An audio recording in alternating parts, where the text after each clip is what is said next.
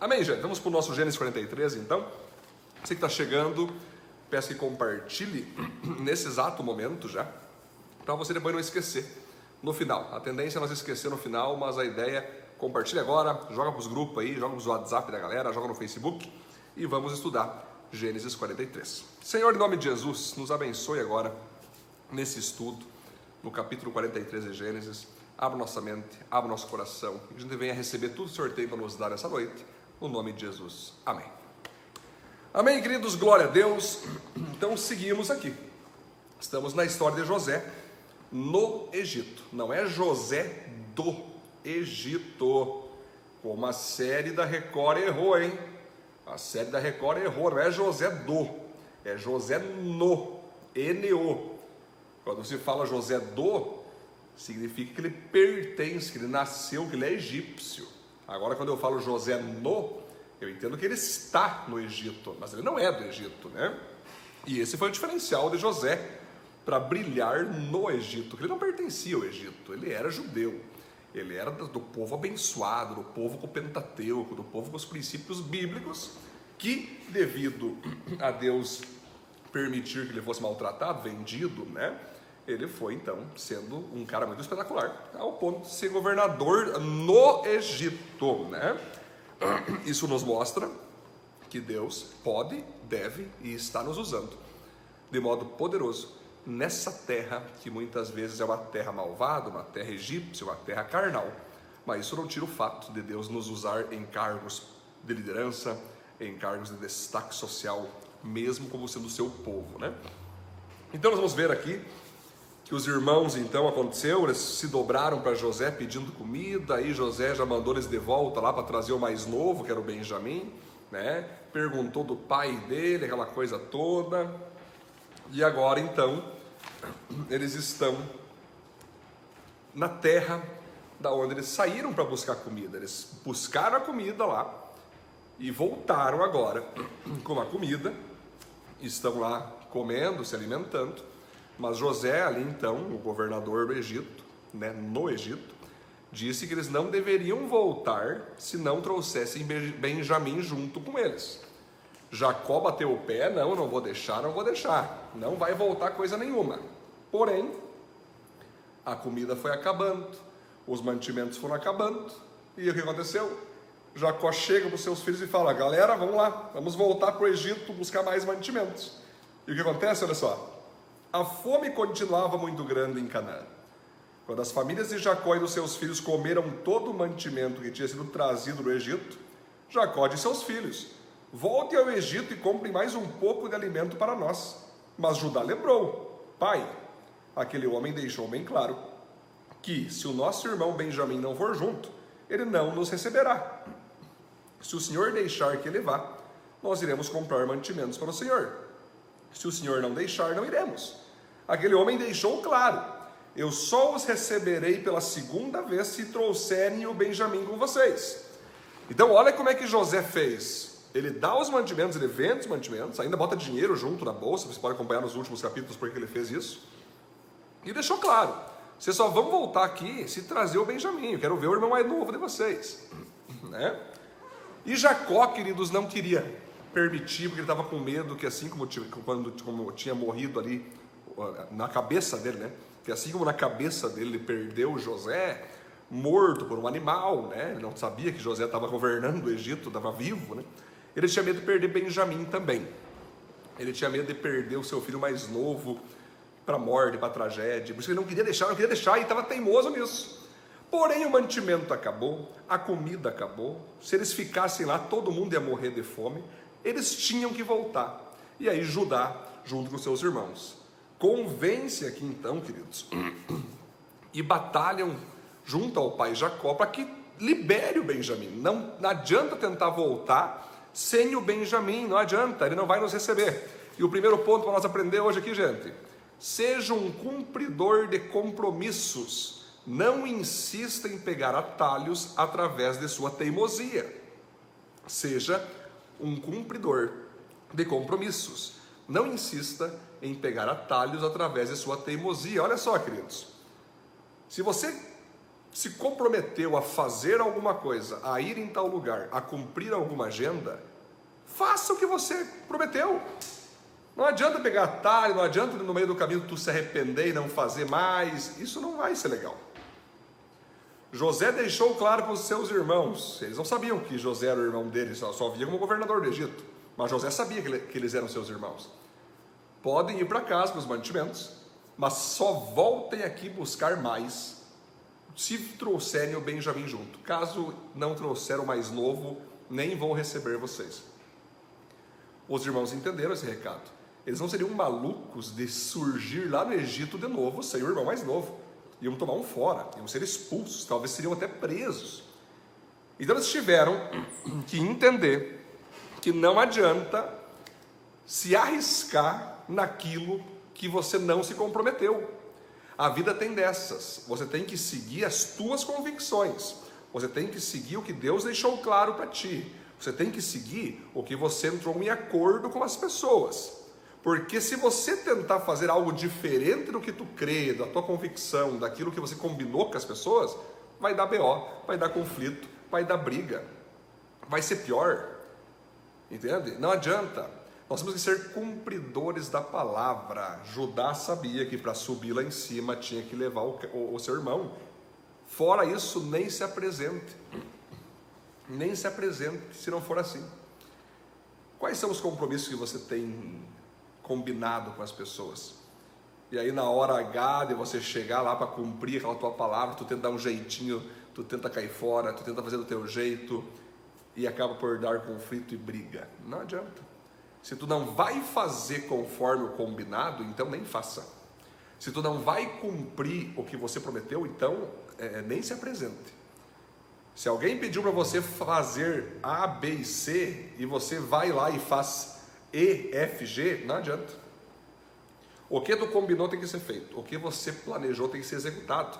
O que você deu de palavra para uma pessoa, na hora de você cumprir, tem que cumprir com excelência. Sem essa detalhes, sem essa de arrependimento. Então eles tiveram que dizer para o seu pai: pai, ou a gente leva Benjamim, ou a gente fica e morre junto aqui. Aí que dá o jogo. Seja um cumpridor da tua palavra. Não insista em atalhos da teimosia. O que é teimosia? O que é obediência? Obediência são as minhas ações que eu tomo para cumprir aquela palavra que Deus deu para mim cumprir. Isso é obediência. Obediência é quando alguém me dá uma ordem, e aquela ordem faz com que eu tenha aquela missão, e missão dada e missão cumprida. É eu seguir o que é falado. Teimosia não. Teimosia é Deus falar para mim fazer alguma coisa e eu fazer outra, insistir em fazer outra. Teimosia é uma pessoa falar para você fazer alguma coisa, uma autoridade, um líder, enfim, e você teimar em fazer outra coisa. Ou seja, enquanto obediência é perseverar naquilo que Deus espera, naquilo que as pessoas te deram para tu fazer, teimosia é você perseverar em não fazer aquilo que te deram. Portanto, não seja teimoso. O ponto 2, olha que interessante. Às vezes é necessário diálogo e poder de convencimento para que as pessoas façam a vontade de Deus.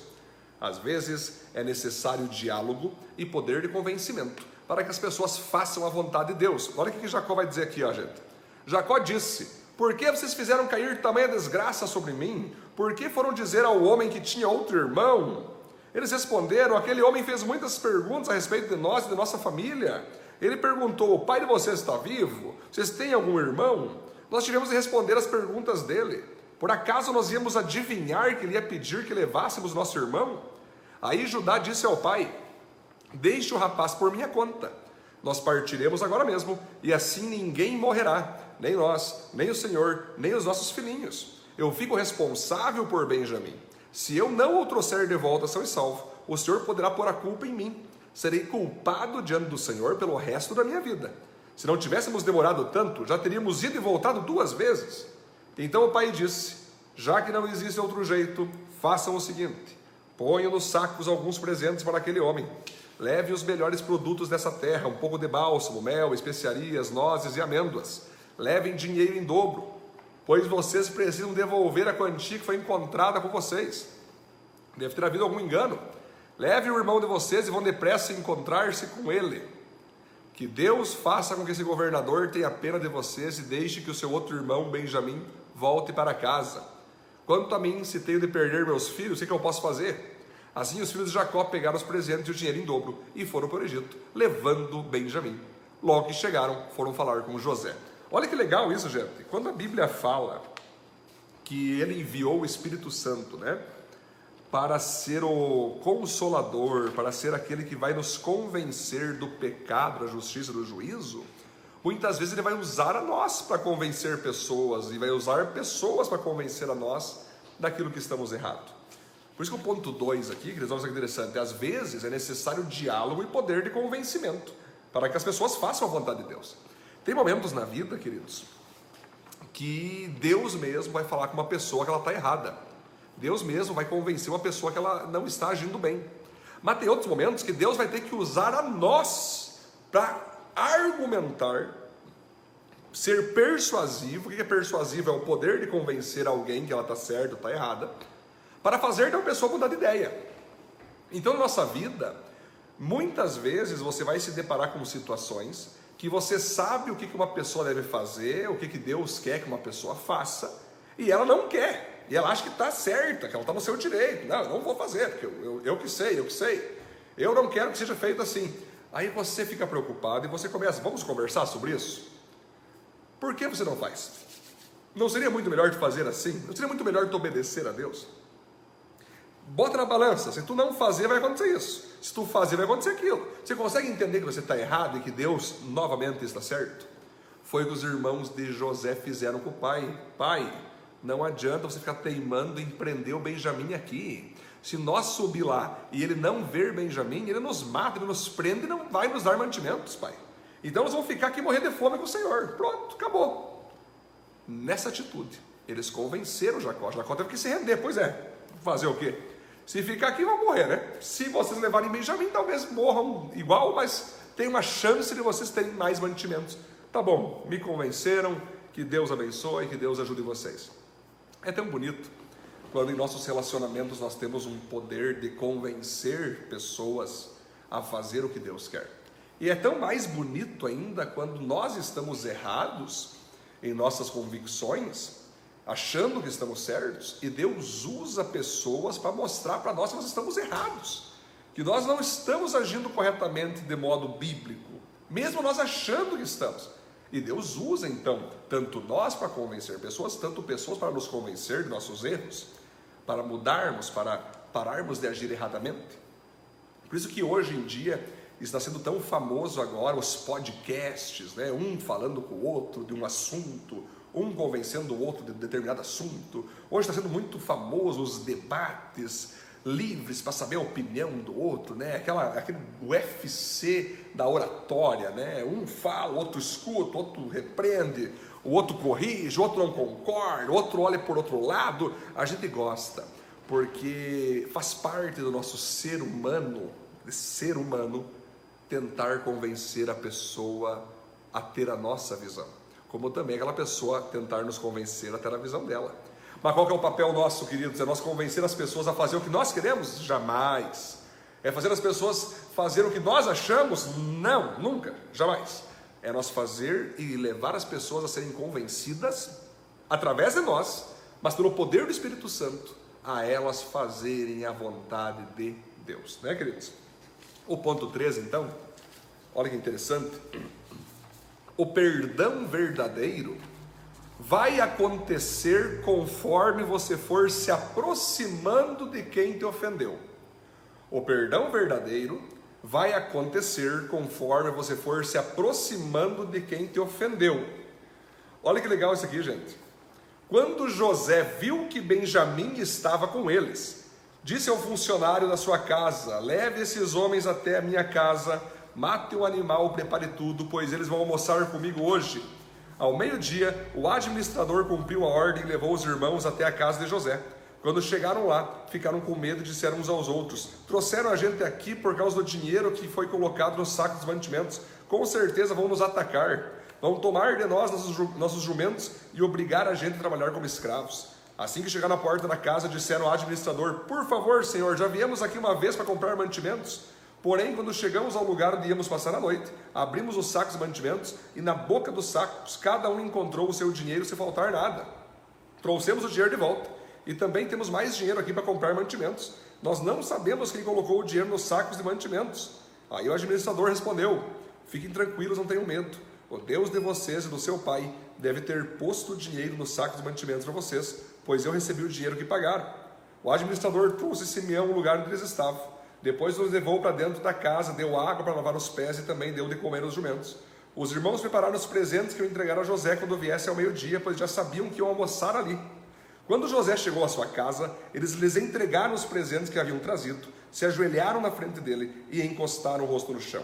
José perguntou como iam passando e depois disse: e como vai o pai de vocês, aquele velho homem de quem me falaram? Ele ainda está vivo? Olha só, queridos. Eles responderam: o seu humilde criado, nosso pai, ainda está vivo e vai passando bem. José olhou em volta e quando viu Benjamim, o seu irmão por par de pai e mãe, disse: é esse o irmão mais moço de vocês de quem me falaram? Que Deus o abençoe, meu filho. Ao ver o seu irmão, José ficou tão emocionado que teve vontade de chorar. Então foi para o seu quarto e ali chorou. Quando conseguiu se controlar, lavou o rosto e saiu. E disse: sirvam o almoço. Serviram o almoço a José numa mesa e aos seus irmãos em outra. E havia outra mesa para os egípcios que estavam ali, pois esses, por motivos religiosos, eram proibidos de comer junto com os israelitas. Os irmãos se sentaram de frente para José. Eles foram colocados por ordem de idade, desde os mais velhos até o mais moço. Quando viram isso, começaram a olhar uns para os outros, muito admirados. Serviram a eles da mesma comida que foi servida a José, e deram a Benjamim 5 vezes mais comida do que os outros. Eles beberam com José até ficarem alegres. Que incrível essa história. Gente, vamos relembrar. Nós estamos diante de uma situação que José está o tempo todo sabendo que aqueles homens são os seus irmãos. Que aquele, o menorzinho que ele... que certamente quando ele foi vendido, era um bebezinho, uma criança, ficou 20 anos sem ver, já era um jovenzinho, e ele podendo ver o seu irmão mais novo. Cara, imagina a emoção de José, tanto que ele teve que chorar no banheiro, queridos. Foi no quarto ali, chorou, né? Aliás, no quarto, ele teve que chorar ali. Imagina que forte isso, queridos. Eles não sabiam que José era o irmão, eles não sabiam que aquele homem era José, mas José sabia que eram os seus irmãos, cara. E aí eu volto a dizer, o perdão verdadeiro vai acontecendo conforme você for se aproximando de quem te ofendeu. Os irmãos de José tentaram matar José. Os irmãos de José venderam José. Os irmãos de José mentiram para todo mundo que José tinha morrido. Ou seja, José foi agredido fisicamente, emocionalmente, espiritualmente. Sabe? Tudo porque ele sonhou, tudo porque Deus deu um sonho para ele que ele seria um grande governador. Passa o tempo, o cara se torna um governador mesmo, cara. Passa o tempo e aquele sonho que ele teve das estrelas, o sol e a lua se dobrar, os feixes se dobrar para o feixe dele em pé, acontece. Os irmãos vão lá pedir comida para o Egito e ele era o responsável por dar comida. Agora imagina o turbilhão de sentimentos desse homem. Ele não parou pela fé, agora tudo certo, eu perdoo. Não foi assim, gente. Ele teve que lutar muito com ódio, ele teve que lutar muito com a mágoa, ele teve que lutar muito com a raiva, ele teve que lutar muito com o desejo de vingança. Né? Deus foi permitindo ele ver algumas situações, ver os irmãos se lamentando entre eles, ele foi e chorou.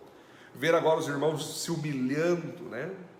E aí que eu vou dizer novamente que para nós perdoarmos verdadeiramente alguém, de coração, pela fé é rapidão, através da decisão, que eu sempre ensino que perdoar não tem nada a ver com sentimento, perdoar é uma decisão que tu tem mental, de liberar perdão para quem te ofendeu, mesmo não sentindo aquele sentimento de perdoar. Mas para você ter o sentimento do perdão, não é bem assim. O perdão verdadeiro ele vai acontecendo conforme você for se aproximando de quem te ofendeu. O que José fez? José chama os seus irmãos para um almoço. Eles até ficam preocupados, né? Que era uma emboscada, porque na última vez eles levaram junto sem querer, alguém botou, a gente sabe que foi José, o dinheiro no saco, eles acharam que eles tinham caído numa emboscada, iam cobrar dele o que eles roubaram, eles estavam com medo. E não foi isso que aconteceu. José queria almoçar com eles. Imagine só os caras, poxa, nós vamos almoçar com o governador do Egito. José queria estar diante deles, comendo diante deles. E nesse momento José começou a sentir que ainda havia amor por seus irmãos. Quando você se aproxima daquele que te ofendeu, e você tem coragem de olhar no olho dele, ter um tempo de conversa, você vai perceber que você ainda ama aquela pessoa, que ainda há um sentimento. Depois José percebeu que ainda existem medos e inseguranças que precisam ser rompidos e vencidos. Os irmãos estavam cheios de medo, cheios de trauma, que pudesse acontecer alguma coisa. José também poderia ficar meio assim: como é que vai ser esse meu encontro com os irmãos? Então a aproximação daquele que nos ofende, daquele que nós temos alguma coisa para resolver, nos faz começar a ver que existe muita coisa a ser quebrada. Falta de diálogo, falta de comunhão, falta de conversa. Isso precisa acontecer, isso precisa ser rompido. Quando nós nos aproximamos, foi o que José fez. Nós começamos a entender o outro lado. Nós começamos a ver que talvez aquela ofensa que nós recebemos, não que a pessoa quis diretamente nos ofender, às vezes ela estava num dia mau, num dia ruim, e ela descontou na gente, ela acabou jogando os cachorros para cima de nós, não porque ela estava brava com a gente, mas brava com ela. E quando tu começa a se aproximar, conversar com o teu ofensor, entendendo o lado dele, ele entendendo o teu lado, vai amenizando a questão. Por isso tem que se aproximar de quem nos ofende, para nos perdoar verdadeiramente. Quando nós nos aproximamos de quem nos ofendeu, nós vamos perceber mudança nas atitudes da pessoa. Por exemplo, aqueles irmãos de José que lançaram no poço, odiavam ele, tinham inveja, agora estavam todos humildes, arrebentados, quebrantados, humilhados, pedindo ajuda, sendo respeitosos. José só pôde ver que eles estavam transformados nesse sentido, porque ele se aproximou deles. Se aproxima de quem te ofendeu. Talvez você pode ver que ele mudou muita coisa com o passar do tempo.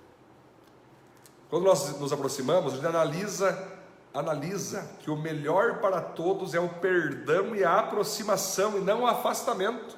José está diante dos seus irmãos que o ofenderam, mas ele entendeu que se ele se vingar, prender, matar eles, ou abandonar eles, todos eles irão sofrer, inclusive o seu pai, iriam morrer de fome. Então ele entendeu que, cara, Deus colocou ele naquela posição de governador, justamente não para se achar o feixe de pé, ou para se achar, né, o grande cara que as estrelas se dobram. Não era esse o propósito de Deus. O propósito de Deus não era fazer José se achar o tal para sua família, era ele entender que em determinado momento da sua história, ele seria fundamental, uma chave a ser girada por Deus, que salvaria o planeta inteiro que estava com fome, sem mantimentos, inclusive o seu pai e os seus irmãos. Ele entendeu isso.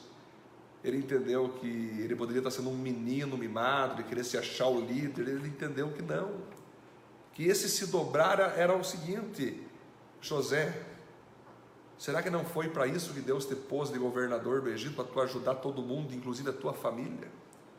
E ele começou a ver por esse lado, até que teve um momento que vocês sabem, quando ele olha Benjamim. Você veja, imagine você ter um irmãozinho, um bebezinho de colo, aí você vai embora para outro país, e depois de 20 anos você tem o privilégio de ver esse irmãozinho aí, que agora já tem mais de 20 anos.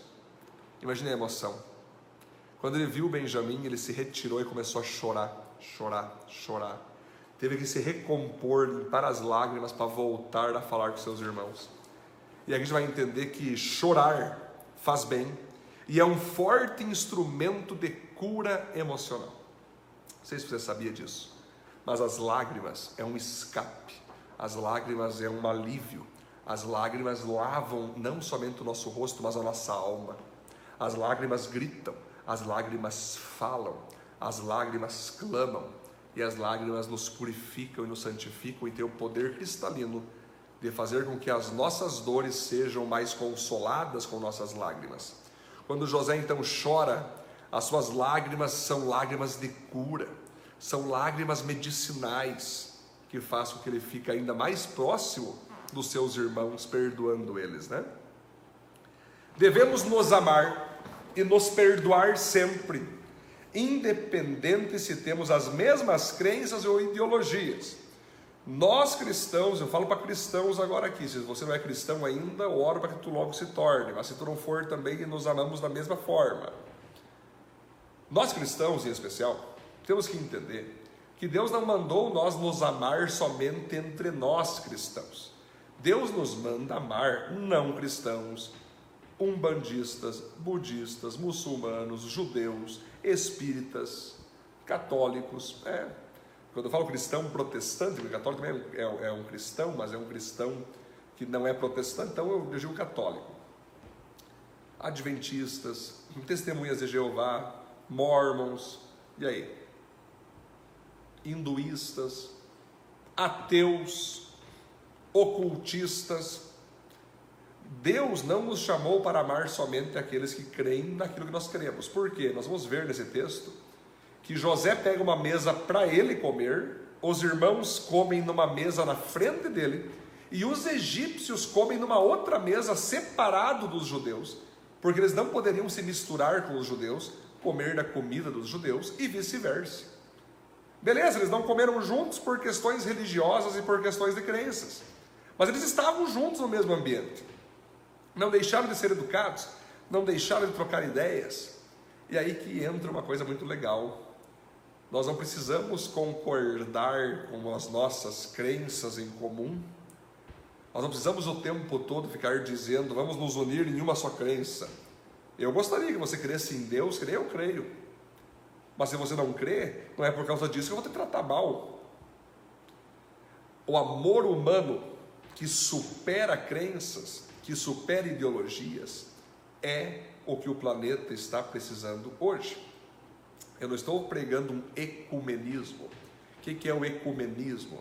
Vamos lá, vamos todo mundo unir as religiões aqui, cada um ora o seu Deus, e é isso aí, cada um tem a sua verdade, o que é verdade para ti não é para mim, não. Isso é relativismo e isso é ecumenismo, isso nós não concordamos. Eu, cristão, sei que o que eu creio é a verdade absoluta, né? O que os outros estão crendo, que não é bíblico, eu sei que é uma perda de tempo, é uma mentira, eles estão cegos. Oro para que eles abram os seus olhos e venham a crer como eu creio. Porém, isso não me dá liberdade agora para mim tratar mal essas pessoas, para mim não ser educado com essas pessoas, para mim não amar essas pessoas, não tratar bem elas, não ser generoso com elas, não poder estender a mão para elas. Nós temos que entender que Deus amou ao mundo de tal maneira que enviou o seu filho. Não amou os crentes, não amou somente a igreja, amou o mundo. O mundo aqui é pessoas. Amou os não crentes, amou os ateus, amou os desviados, amou os crentes, amou os religiosos, enfim, gente. Aqui está uma coisa que eu vejo que nós, como seres humanos, precisamos aprender a fazer. Ainda mais nesse nosso planeta que estamos vivendo um polarismo horrível. Ou você é que nem eu penso, ou eu te cancelo. Se você não pensar que nem eu, está despedido, está demitido, está preso. Estamos vivendo um tempo no mundo agora, em especial no Brasil, que você não pode nem falar o que tu pensa, que tu já é preso, tu já é demitido. Porque às vezes determinado grupo não quer diálogo. Eles não querem que você apenas concorde com eles, mas que você pratique o que eles praticam. E aí que entra a grande burrice relacional, que leva as pessoas a brigar, a serem violentas umas com as outras, que é a intenção de impor aquilo que se crê em grupos contrários a nós. Gente, nem Deus obriga ninguém a amar a Ele, nem Deus obriga ninguém a servir a Ele. Por que que nós cristãos queremos então obrigar outros grupos a serem cristãos? Ou por que que às vezes o LGBT quer obrigar as pessoas a serem gays? Por que as feministas querem obrigar todas as mulheres a ser feminista e vice-versa? Não tem fundamento, não tem lógica. Você quer ser cristão, seja. Você quer ser gay, seja. Vai prestar conta para Deus você depois. Quer ser feminista, seja. Quer ser feminina, seja. Agora, vai prestar conta. Eu, como cristão, condeno todos esses grupos aí. Mas eu tenho que respeitar. Eu tenho que respeitar. Se elas decidiram seguir esse caminho, eu não vou impor, eu não vou obrigar, eu não vou agora as rejeitar. Assim como se espera que esses determinados grupos que citei, poderia ser vários outros, também não fiquem agora pisando no nosso pé, obrigando a gente a concordar e até praticar aquilo que eles praticam, gente. O planeta vai ser salvo se nós aprender a não negociar nossos valores e crenças, mas ao mesmo tempo não atacar a crença e ideologias dos outros. E ao mesmo tempo não tentar impor, obrigar na vida dos outros grupos o que eu penso. Gente, isso não vem de Deus, isso é coisa do diabo. É o diabo que vem para matar, roubar, destruir. É o diabo que impõe, que obriga. É o diabo que constrange. Deus não é assim. Deus é o Deus do convencimento. Lembra que eu falei aqui no início? Deus é o Deus do diálogo. Deus é o Deus que fala a verdade para ti. Se você vai receber a verdade ou não, ó, é você e Deus. Segue a tua vida aí, não vou te impor, não vou te botar goela abaixo as verdades que eu tenho e que Deus nos dá. Então o mundo certamente seria muito melhor, queridos, e muito mais tranquilo se nós parássemos com essa polarização horrível, né? Ah, eu sou da direita política, portanto eu tenho um compromisso de ódio contra quem é da esquerda política. É da esquerda política, eu odeio e não quero nem papo. E vice-versa, né? Eu sou da esquerda política, portanto, falou da direita, eu nem papo tenho. O que é isso, gente? Vocês entendem? Então nós temos que aprender a conviver não somente com os nossos iguais, mas também com os nossos diferentes. Né? A gente tem que entender que sabedoria não é você só andar com pessoa que concorda contigo, mas é você ter a capacidade de andar com pessoas que não concordam com você e mesmo assim você conseguir se manter unido com aquela pessoa, não nas diferenças, mas naquilo que tem em comum entre vocês e também naquela busca por amor de um para com o outro, independente de crenças e ideologias. Meu Deus do céu, se você vê um cara machucado na rua uma hora e ele não pertencia à tua religião, tu não vai ajudar ele, tu tem que ajudar. Ah, mas ele está desviado da igreja. Meu Deus, salva o cara. Ah, mas ele é ateu. O que tem a ver se é ateu? O cara ajuda. Cadê o amor humano? Cadê o amor primário? Não é assim, fazer o bem sem olhar a quem? Então, isso nos mostra que nós precisamos urgentemente reavaliar o modo que nós estamos nos relacionando nesse planeta, queridos. O nosso planeta está ficando cada vez mais perigoso. Pessoas estão sendo presas por dar opinião. Pessoas estão sendo condenadas por dizer o que elas pensam, cara. Não é legal. Não podemos permitir isso. E por isso que nós cristãos temos que sempre levantar a bandeira da liberdade, do ir e vir, crer ou não crer, né?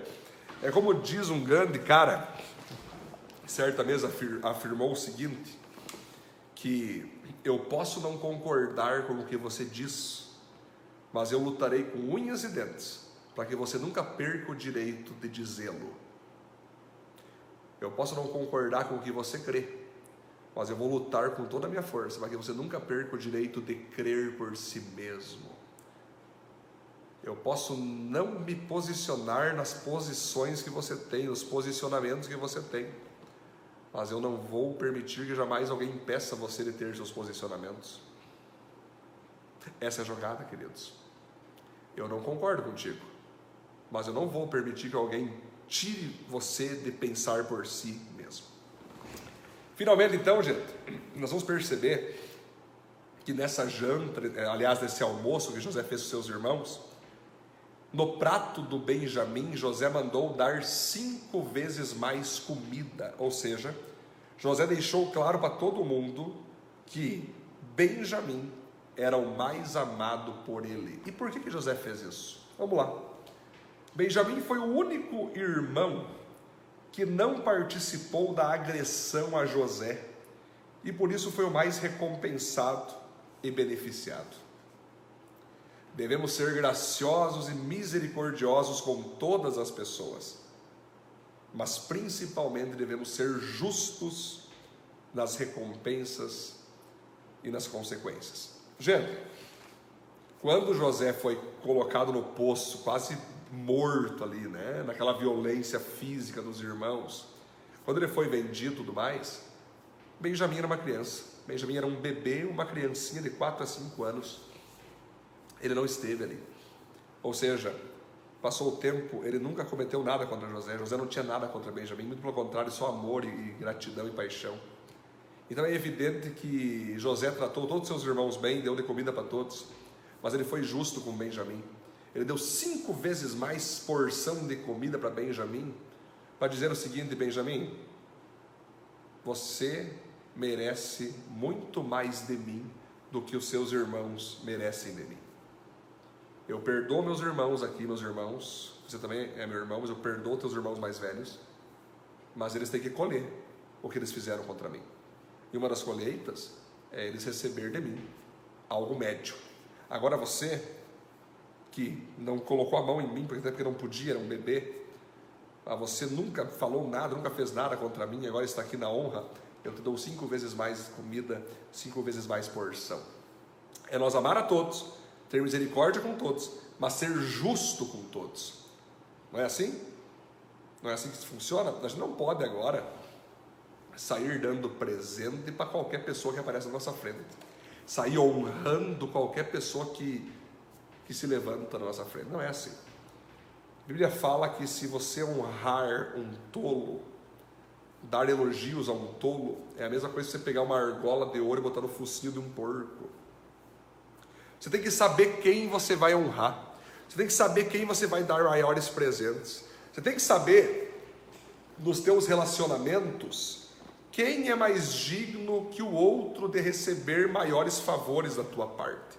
Isso não é partidarismo, isso não é acepção de pessoas, isso é justiça. Sabe por quê? A própria Bíblia fala que quando nós todos morrermos, lá no céu vai existir galardões específicos para cada um dos salvos. Ou seja, tudo que eu trabalhei aqui na terra, eu vou receber uma recompensa X. Se alguém do meu lado trabalhou 4, 5 vezes mais do que eu, vai receber uma recompensa muito maior. Se alguém trabalhou menos do que eu, vai receber uma recompensa menor. Certamente que nós não vamos saber quem recebeu mais, quem recebeu menos, porque lá vai ser um local de tranquilidade, não vai existir competição, inveja ou ciúmes, mas Deus será justo, Deus será justo. Eu sempre digo que Deus não tem filhos preferidos, mas Ele tem filhos íntimos. Aquele que mais busca Ele, mais recebe dEle, e Deus está sendo justo. Deus vai dar as maiores revelações para aquele que mais tempo está com Ele. É aí que está o jogo. Como você nos seus relacionamentos pode dividir para quem você vai dar mais de si e para quem você vai dar menos de si, conforme a meritocracia de cada um deles com a sua pessoa. Amém, gente? Glória a Deus, foi muito bom, hein? Estar com vocês nesse estudo maravilhoso. Tanto princípio legal, hein? De Gênesis 43.